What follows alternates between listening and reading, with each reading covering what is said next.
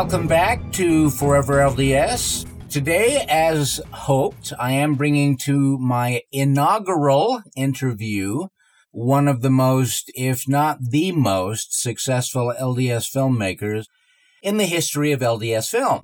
Modern LDS audiences would know him for his three most recent landmark films 17 Miracles, Ephraim's Rescue, and The Cokeville Miracle. I should mention that these are only a few of his most recent films. TC has been making an impact upon LDS and Christian or spiritually themed movies for well over four decades. He served as co-director and cinematographer on Joseph Smith, Prophet of the Restoration, that played for years in the Joseph Smith building across from Temple Square as well as the movie Emma. And uh, I mean, this list is really long, TC.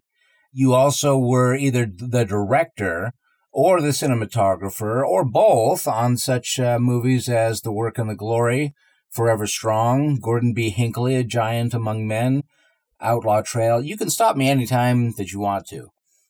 Now. yeah, I'll stop you now. It's a uh, lot. But hey, that's a lovely introduction already, Chris. I can hardly wait to hear what I'm going to say. well, I'll try and give you a word in edgewise from time to time.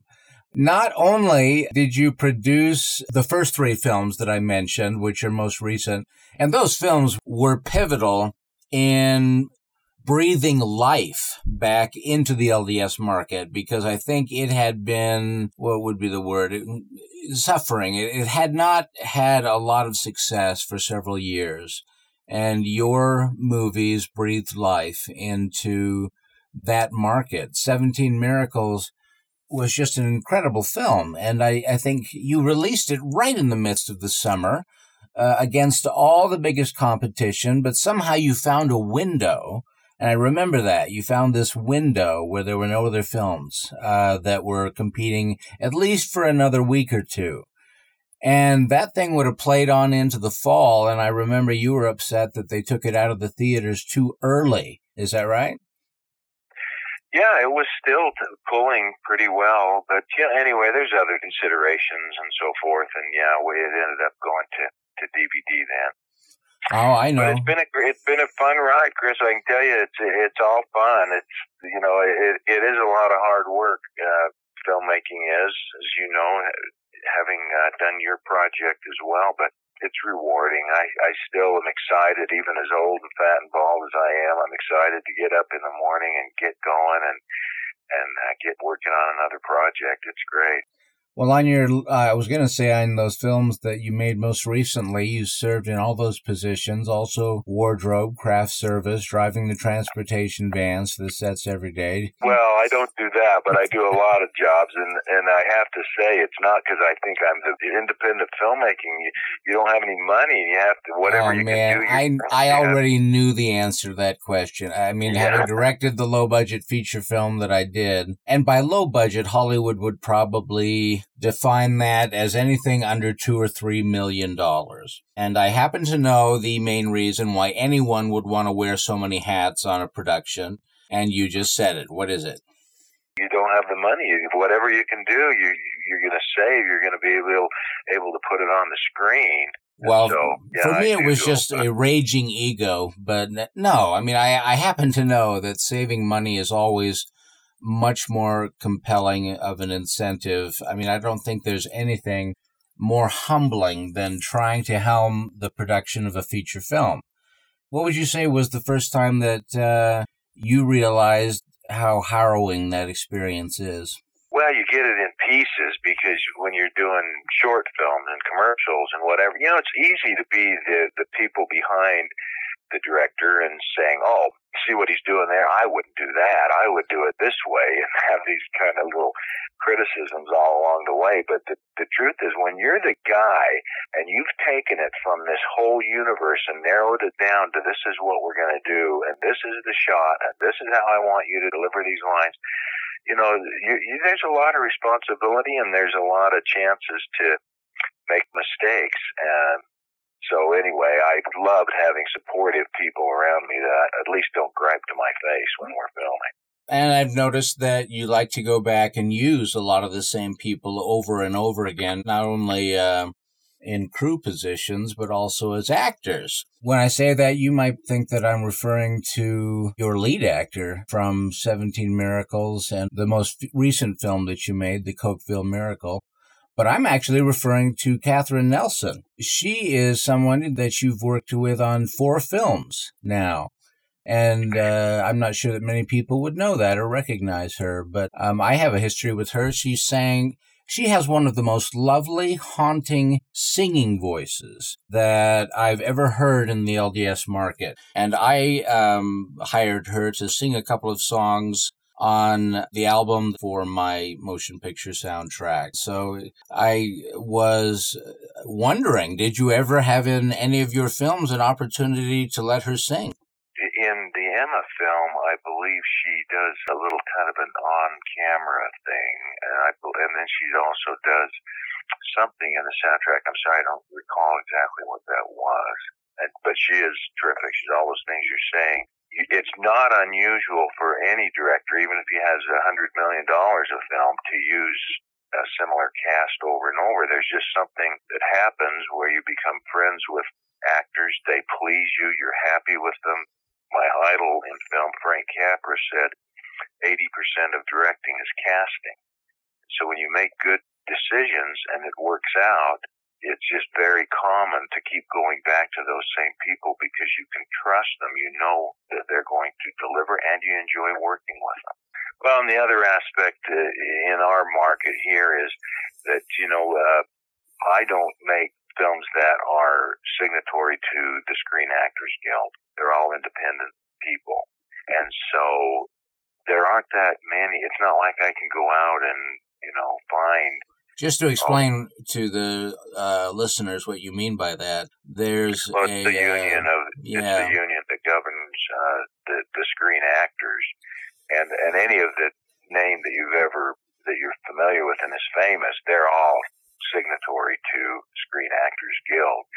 Um, but that comes at a price and cost. And then making independent films, one of the things I've tried to do is not deal with Screen Actors Guild talent. And anyway, it, it limits your choices too. So when you find somebody that's good, boy, you really want to hang on to their you hang on to them. And Utah is a non-union state, one of one of only a handful of states in the United States that you can even use non-SAG actors. I mean, there there are exceptions in Utah. I know people like uh, Rick Macy or Bruce Newbold, who they have a card. They they are SAG, but they because they live in Utah, they're allowed to work off their card. Well, listen, I wanted to take you back a little bit in time because you and I first met in the early 80s in, at BYU's Motion Picture Studio. I was a brand new student, and at the time, BYU had an international distribution arm for 16 millimeter films. And I happened to meet a, the man who ran that department. Do you recall his name? Daryl Stoddard. Daryl Stoddard, that's right. Great enthusiasm. And when that's where we met, and he happened to mention that one of the most successful films in his entire catalog was a film called The Bridge. I'm sure you recall that production. Yes. How old were you? I mean, what what brought about that short film? Well, I was uh, my senior year in in college, and I have to make sure I say that you know there were a lot of people worked on that film. Robert Hatch, who uh, ended up as the director, Robert Erickson, uh, John Wadsworth, me. I was one of the executive producers and the director of photography on the film.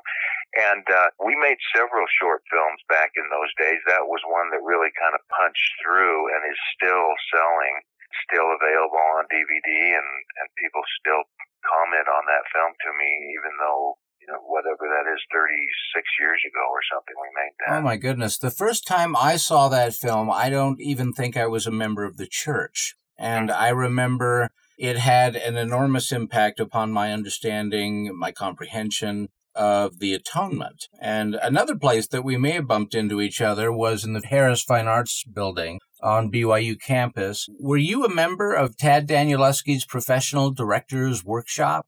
Well, I wasn't actually admitted to the class as as a director or a writer or an actor. He did that also, uh, but I was the director of photography my senior year for all of the shows that they produced as students. And so I was admitted to the classes and I would go and be there and, you know, was very involved with it, with it that whole year. Well, that was a lot of fun. I mean, Tad was a Czechoslovakian director and very involved in, I think, the Actors Studio in New York. And, and I doubt that very many students who were LDS ever really grasped uh, how many people he had influenced doing what he did. And I mean, you remember how he beat into our heads all of the rules of dramatic structure?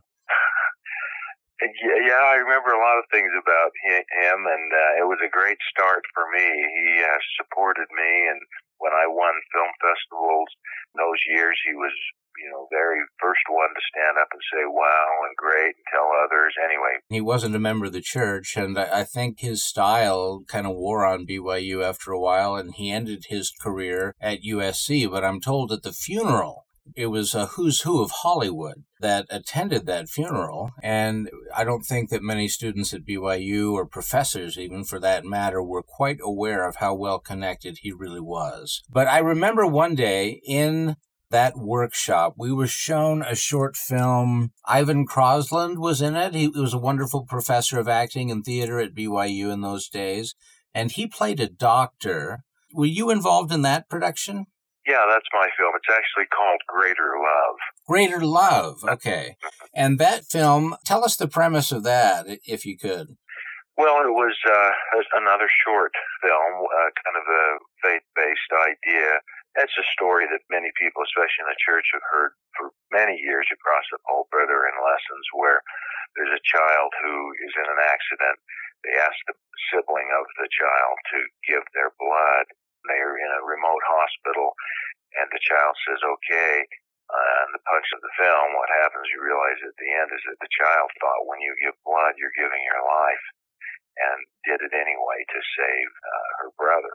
Oh, I'm glad I, I, let you give that summary because I was trying to remember that film also had a great impact on me. So I've known your name a lot longer than you may have known mine. The credits on IMDb are a mile long, and yet they don't even have a photo of you up on IMDb. How does that happen? That's my own fault. They expect me to do it, and I don't want people to see what an ugly, scary guy I am. Let yeah. use their imagination. No, my face isn't up there either. Maybe somebody with technical savvy can go take care of that.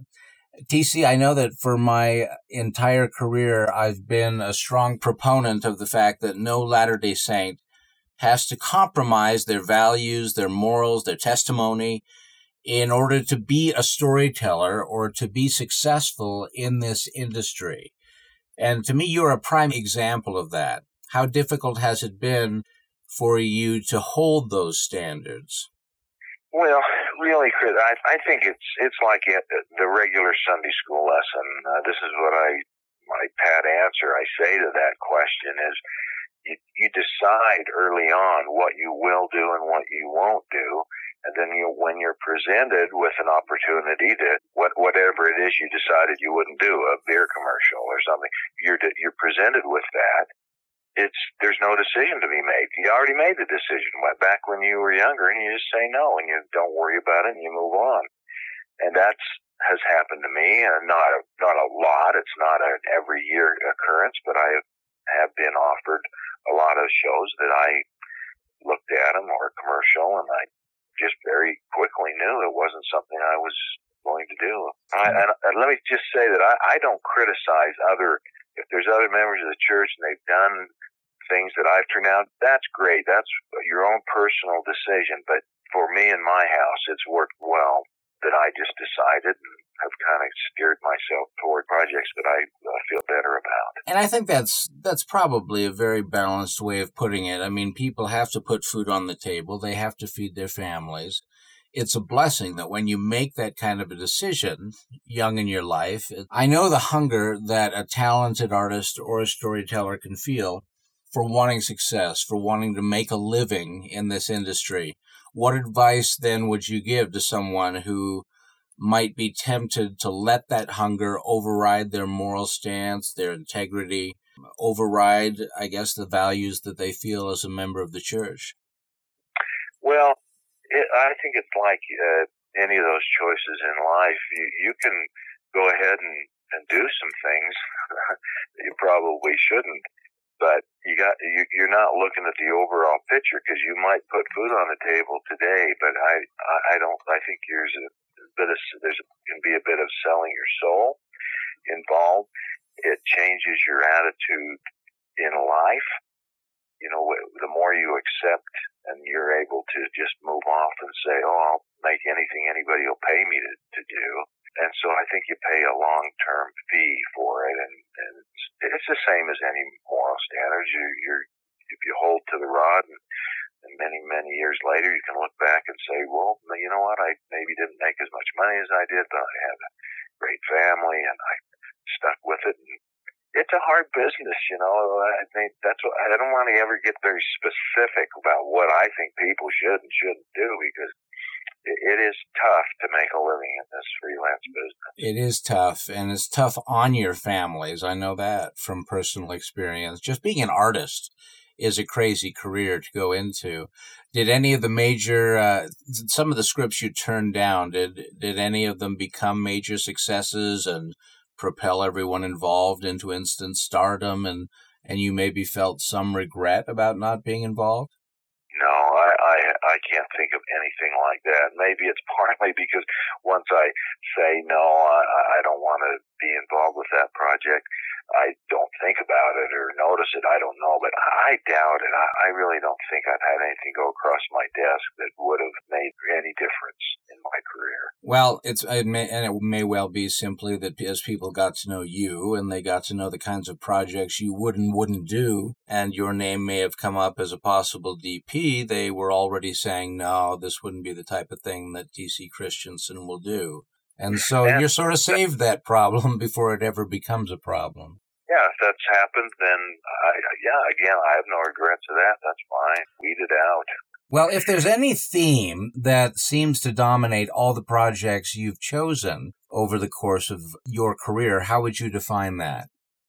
Well, the, those that I have chosen, I mean, there's a big difference between what I'm just hired to do and those that I've instigated, and they're my projects of my projects, I, I would hope that they're delineated by having some positive, not even always faith based, but just some type of a good moral and, you know, something that you can feel good about showing your family. Well, at least in the last three films, I would characterize that theme as a testimony that there is a God and that he is intimately involved in the lives of his his children, you and me and that miracles do happen. In fact, that's in that word is in the title of two out of three of your most recent films. Why do you think that theme is so prominent in your films, especially those that you have, as you said, produced, written, and directed? Well, one of the one of my beliefs about this business is that it's you can't just make just some nice little hmm, film and and expect this independent film to compete in the theaters with you know your other people are walking in they can choose the latest Tom Hanks film or some local thing and it's cost the same amount of money. You've got to give them something strong and something they're not really getting other places or you don't stand out. It's just like any marketing and advertising a class would tell you and so I tend to choose life and death, things that matter, and show examples of people who stuck with it and did a great job in being faithful to the gospel and their lives and their principles, and they won out. So that hopefully people come out of the theater feeling buoyed up and happy about the hour and a half or two hours they've spent in the theater and not all sad and depressed. Well, your most recent film, the Cokeville Miracle is a film that I think I've now seen three times from beginning to end. And we have this rule in our home that we can only watch spiritual movies on Sunday, so my children could probably claim to have seen it many more times than I have. After making several films from the pioneer era, in fact, I would say that if any filmmaker could claim to be an expert on the 19th century, it would be you. Um, so, uh, with that in mind, what drew you to the story of that terrible day in Cokeville, Wyoming? We had just finished uh, a short film, a faith-based film called uh, John Tanner Story, Treasure in Heaven. We had a premiere at the uh, conference center in the little theater there. So this would have been about 2008, I think. My cousin came up to me, who I had invited, and his wife, Dan and Norma Brunswick, and, and they said, boy, if we've got a story for you, you got to hear this story. You, you could make this into a movie. And I, my immediate thought was. Well, what's interesting, what you're leaving out, is they already made a feature film out of the Cokeville miracles, and I don't even know what it was called, but what it starred Harry Hamlin or someone like that. There's Robert Urich and uh, oh, John Boyd, his name. I saw. I remember I saw that, but I don't think they emphasized the same kinds of themes that you emphasized. Well, I didn't know about that film at that time, and in fact, I lived in Utah in 1986. I didn't really, I remembered that there was an incident up there, but I, you know, the spiritual side of it didn't come out really for days, weeks, months, sometimes still coming out now. And so, yeah, the, that movie of the week dealt with just the sensationalism of a mean guy and kids. Well, when I took this meeting with a fellow my cousin referred me to, I really was impressed and thought, yeah, that's a good story. But right then I was doing 17 Miracles and Ephraim kind of clung on to the back of that. And so it wasn't until two years ago I was really available to do Cokeville. And as I got into that story and started interviewing people in Cokeville, I was just blown away with the story. You know, there's been several stories told in the last few years that had a spiritual nature that later it has been found out there was a hoax involved with it. Like a little kid is saying he went to heaven, but he really just made it up or whatever. This film, I, this took that whole possibility away because there were so many kids that had a spiritual experience and parents and law enforcement people and so forth. And so you, it could never have been a conspiracy. It couldn't have been. And then I knew I wouldn't have to worry about that. But in years later, somebody's going to say, oh, somebody just made that bell that. Well, I, you know, I don't think that the significance of the subject matter of this film escapes anyone who watches it, considering all the terrible incidents of violence that have occurred in American schools over the past decade.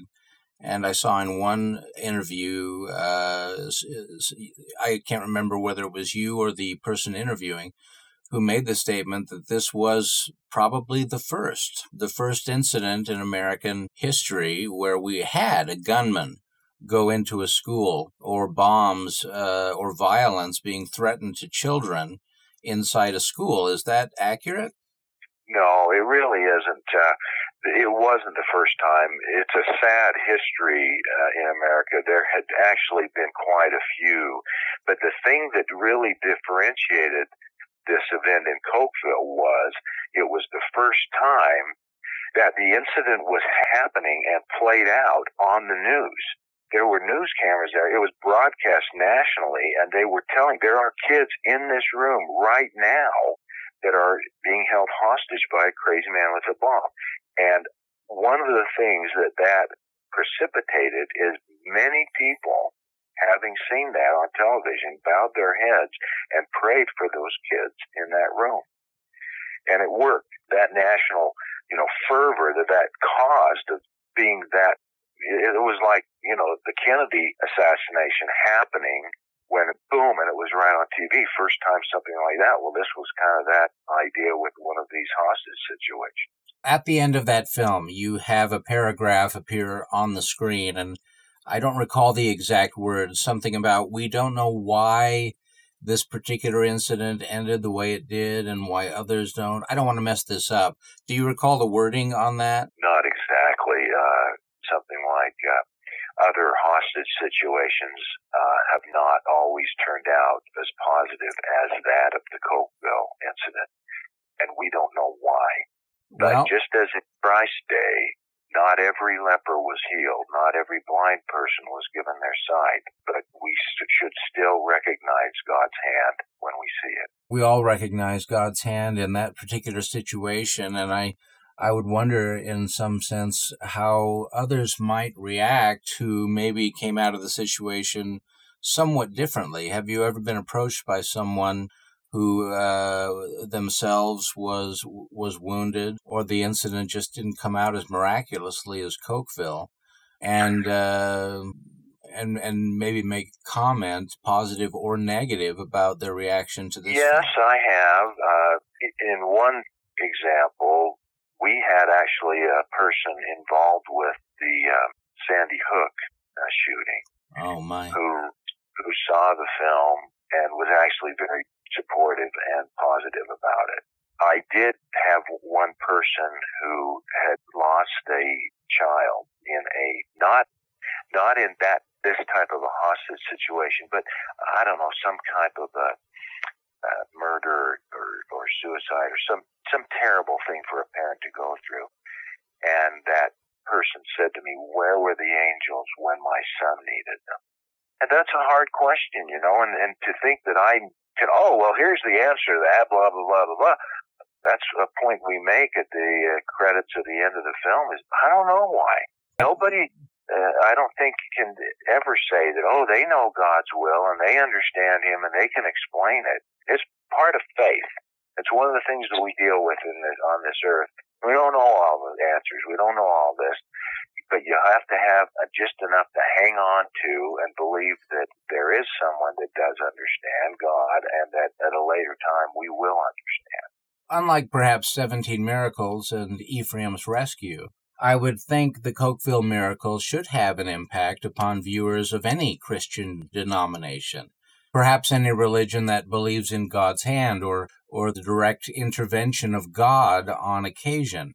What kind of response have you received from people of other faiths?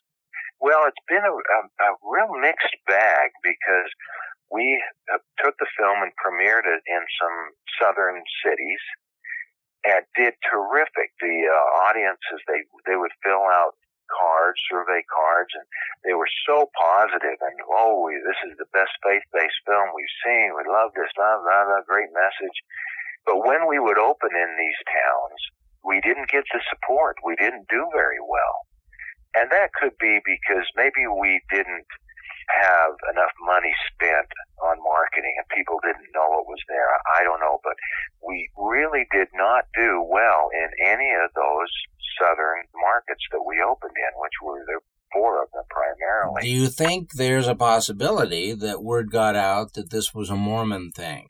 There is that can be part of it. Uh, we did have some internet presence where people would write whatever Facebook page and things like that and say, "Hey, don't let them fool you. This is a Mormon film. They're trying to convert you to Mormonism." You know, there was a little bit of that. That could be. Well, I think that's unfortunate because I've, I, you know, as, as uh, much as I have seen films that center on LDS themes, I felt like this one ought to have a lot of crossover. It deserved to have a lot of crossover. But, you know, it's it's just an interesting thing. It's even an artist like uh I'm not going to name names because they wouldn't want me to, but there are uh, fine artists who paint paintings of the Savior or and and they simply don't when they go to uh, galleries out east or down south they don't talk about the fact that they're lds they just let their scenes of the savior say for themselves what they wanted to say.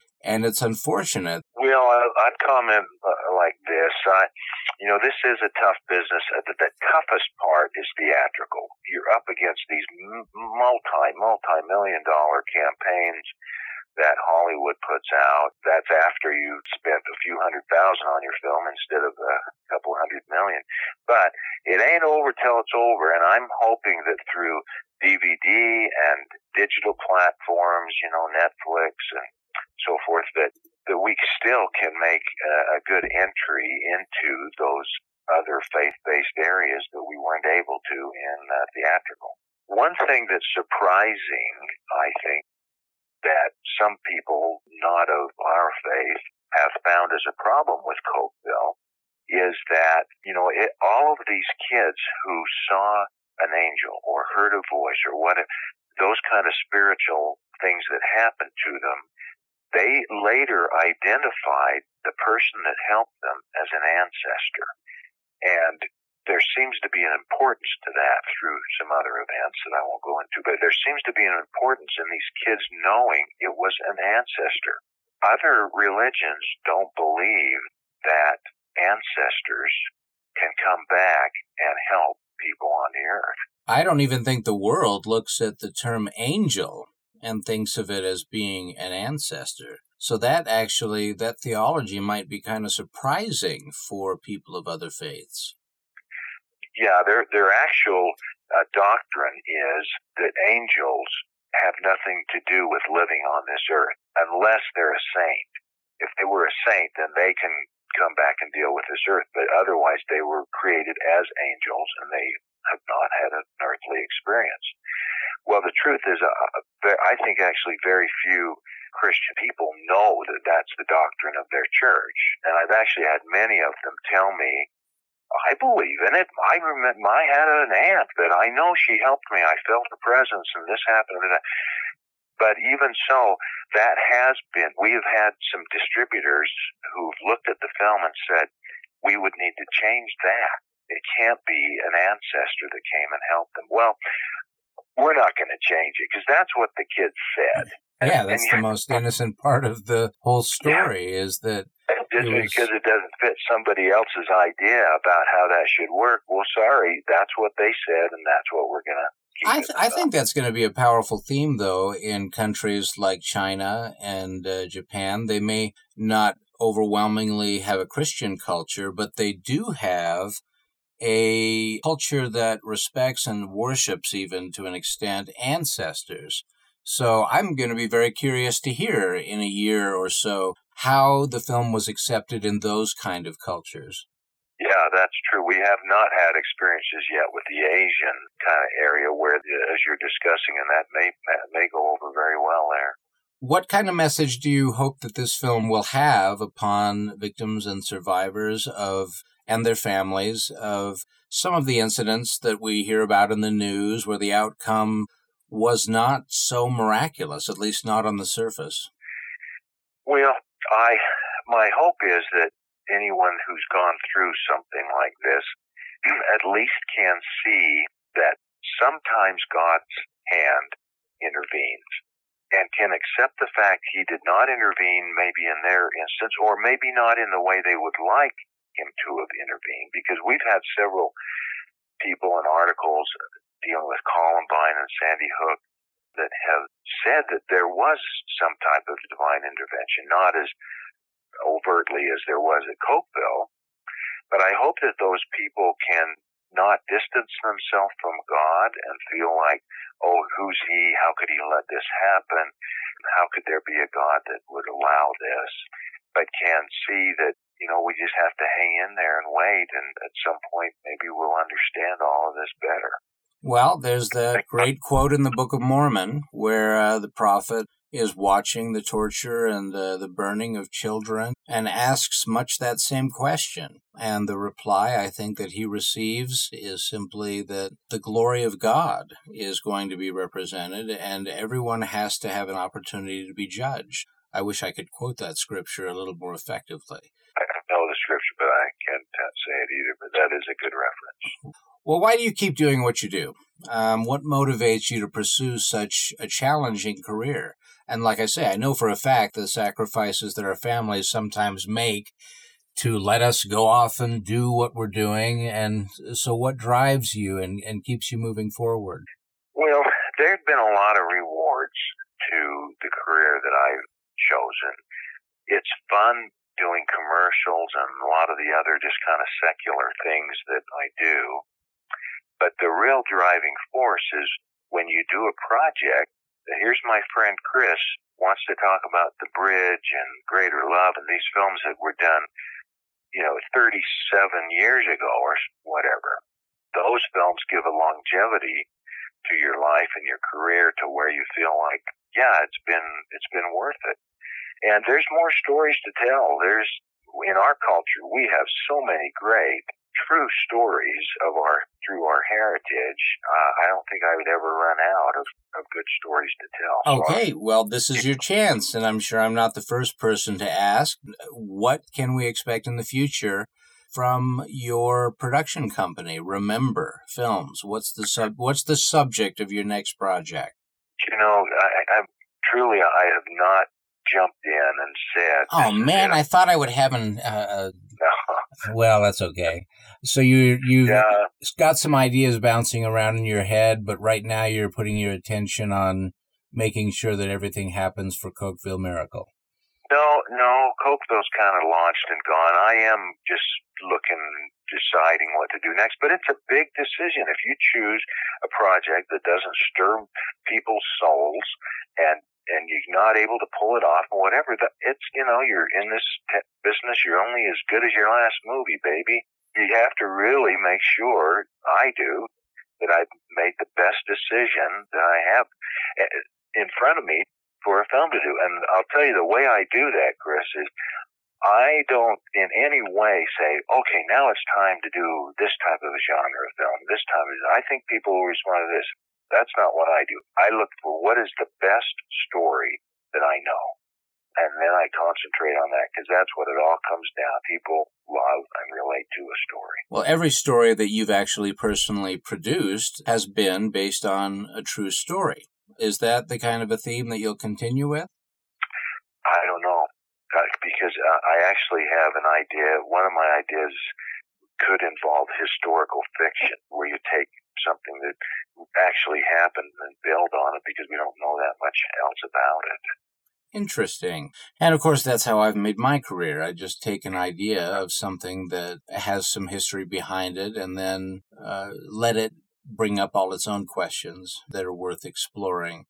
Listen, we want to thank you, TC, for giving us your time, sharing your perspective, and for setting an example. Is that corny to say? I know none of us is perfect. I mean, we make many mistakes, but I'm still proud of the fact that you have demonstrated how an LDS artist can reach for the stars, reach for the highest quality in his or her art or craft without compromising their personal values. And I mean, that doesn't mean that we're like general authority material here but I, I hope it means that we don't have to look back at our careers and cringe too often at the things that we've helped make or produce. And we're honored that you agreed to be our very first Forever LDS interview. That's a distinction that you will forever hold. And I hope someday that actually means something. Well, Chris, I have to admit, I, not only am I not general authority material, what I am is I am the primary pianist material. That's my job in the church, and it's the greatest you could ever have. Love it. Well, I'm just in the Sunday school presidency, so we we do what we do, and it's all an honor. Listen, we wish you Godspeed in all that you do, TC. TC Christensen, everyone. Thanks, Chris. Uh, we hope, TC, you have a Merry Christmas. And for everyone who is listening to Forever LDS, as usual, stay close to the Lord. And if you don't feel as close to the Lord as you did yesterday, ask yourself who might have moved. Thank you and have a great day.